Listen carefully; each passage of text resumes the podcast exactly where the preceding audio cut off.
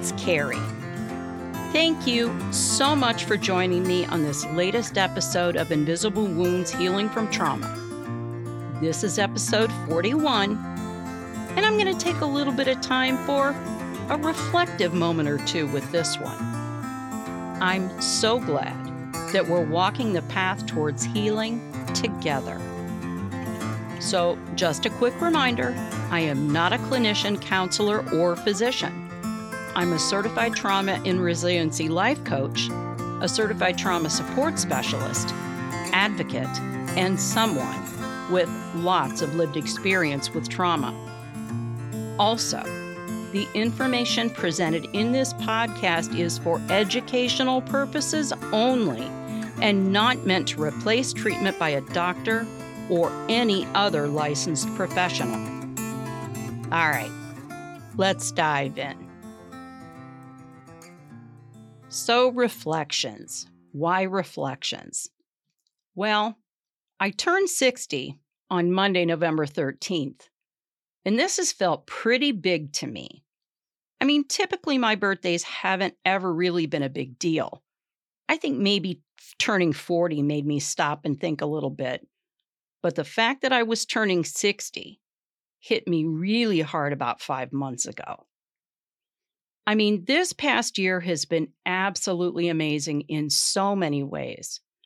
I mean, in December of last year, I didn't have an organization, a website, a podcast, nothing.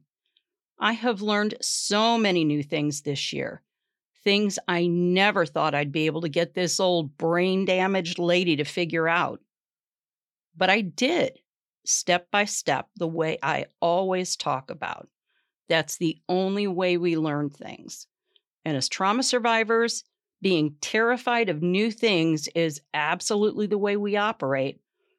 But I had to get through all of that and work past it. And I did. The age thing for me has a few components, marked by some of the traumas in my life. So, for many years, my time was marked by certain things I needed to get past. For example, and those of you who have been listening know this, my little sister passed away suddenly at six years old. So I was terrified, irrationally, of course, that my children wouldn't be safe until each one of them reached seven years old. Once they passed six safely, I was more reassured. And for me, getting through 52 was a moment.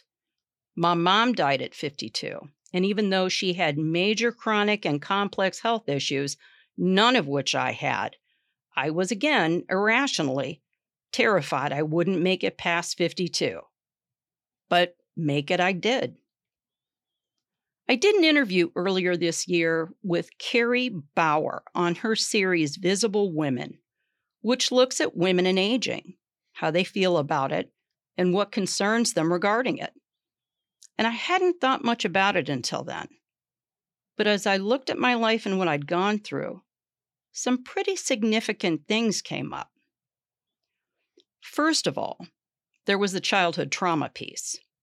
And I have this video posted to my website, and it's of Dr. Nadine Burke Harris, who is the founder of the Center for Youth Wellness, and she's the current Surgeon General of California. Her TED Talk, entitled how childhood trauma affects health across a lifetime was eye opening for me. She talks about the Adverse Childhood Experiences Questionnaire, or ACEs, and I've talked about that on an earlier show, and what that means. So, out of 10 questions, every yes gets a point. Four or more is considered high. My score is an eight. What struck me the most was the fact that those with a high ACEs score could potentially have their life expectancy cut by 20 years. That was a bit sobering. Then there are the effects I have due to my burst brain aneurysm and traumatic brain injury. This brings up for me the possibility of dementia, Alzheimer's, and chronic traumatic encephalopathy, or CTE. According to the Alzheimer's Association, research has indicated that those with moderate to severe traumatic brain injury have an increased risk of cognitive decline or dementia.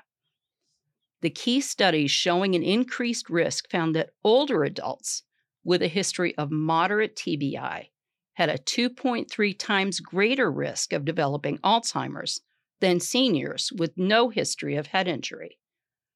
Those with a history of severe TBI had a 4.5 times greater risk. Another sobering thought. And then this brings me to CTE. Don't make me say chronic traumatic encephalopathy again. That's a tough one for me. CTE is a progressive and fatal brain disease associated with repeated traumatic brain injuries. Now, right now, the only way to diagnose CTE is to examine the brain after death. There's currently no diagnostic test available to find it in the living. Another worry. And it's not so much for me, but I worry more about what my children will have to deal with. After all, if I'm not aware of what's happening, I won't know. But my children will. What will they have to deal with?